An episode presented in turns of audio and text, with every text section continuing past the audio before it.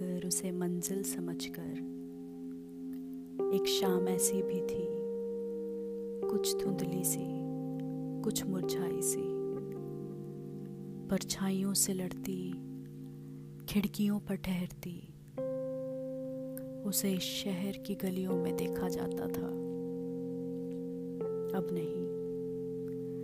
मुंतज़र शाम को अपने तकिए की सिलवटों में कैद कर लिया मैंने। फिर कुछ सवाल यूँ किए कि रूह से रंजिश हुई।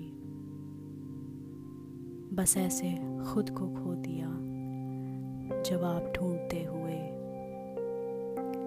यूँ तो तरकीबें और भी थी हस्ती मिटाने की मेरी। फ़िलहाल यही सही।